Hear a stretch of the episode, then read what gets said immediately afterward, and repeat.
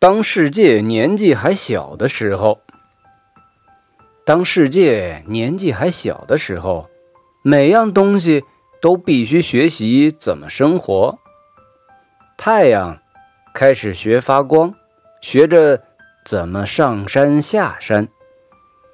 他也试过做别的事，但是都没有成功。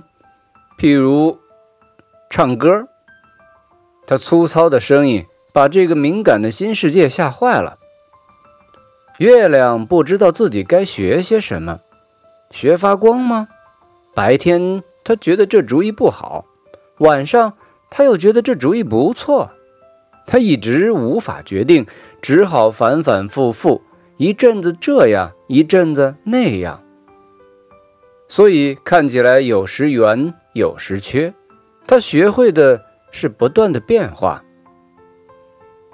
水开始学习流动，它很快就学会了，因为只有一种方式，那就是一直往低处流，往低处流，往低处流。那时候生活就是这么简单，每样东西只要弄明白自己做什么最容易就行了。世界在慢慢变化，万物在自由生长。雨从云里落下，滴进泥土里。人睁开眼睛，就可以看到一切有多美好。只要万物都做它最容易做的事，这世界就很有秩序了。